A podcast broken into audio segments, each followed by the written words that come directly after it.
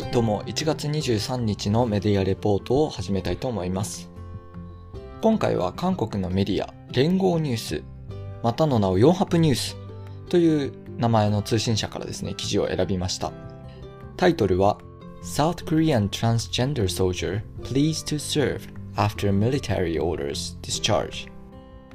韓国でトランスジェンダーであることを明らかにした兵士の方が除隊を命じられたことに対し任務を続けたいと示しているという記事ですね。タイトルにある Soldier pleased to serve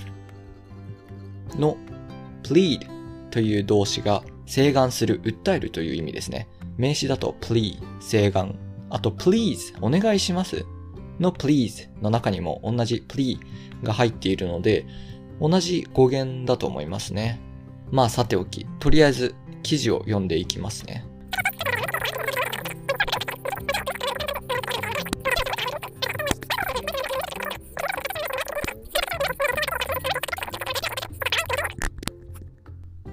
はい、読み終わりました。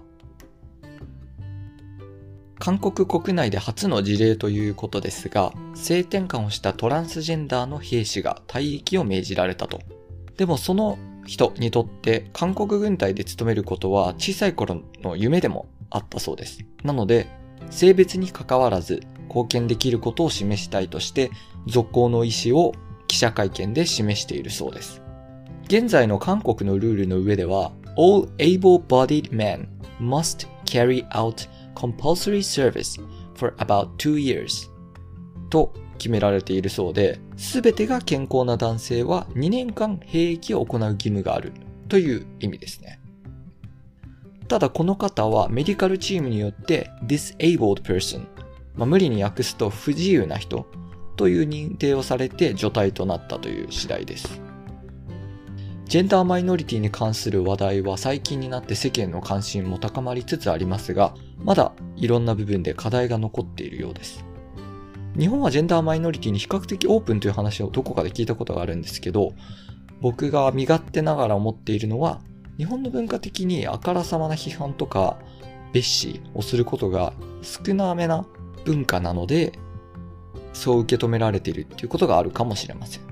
アメリカはその点賛否がそれぞれ明確に現れるような気がします。ワシントン DC でもですね、ゲイの方々が多いとされるエリアっていうのがあって、実際にですね、外見は同性に見えるカップルをよく見かけることが多々あります。今回の件に関して韓国軍隊は未だ対応を明らかにしてはいないんですけれども、国内の人権団体が関与を始めるなど、今後も変化がありそうです。というわけで1月23日のメディアレポートでした。ではまた。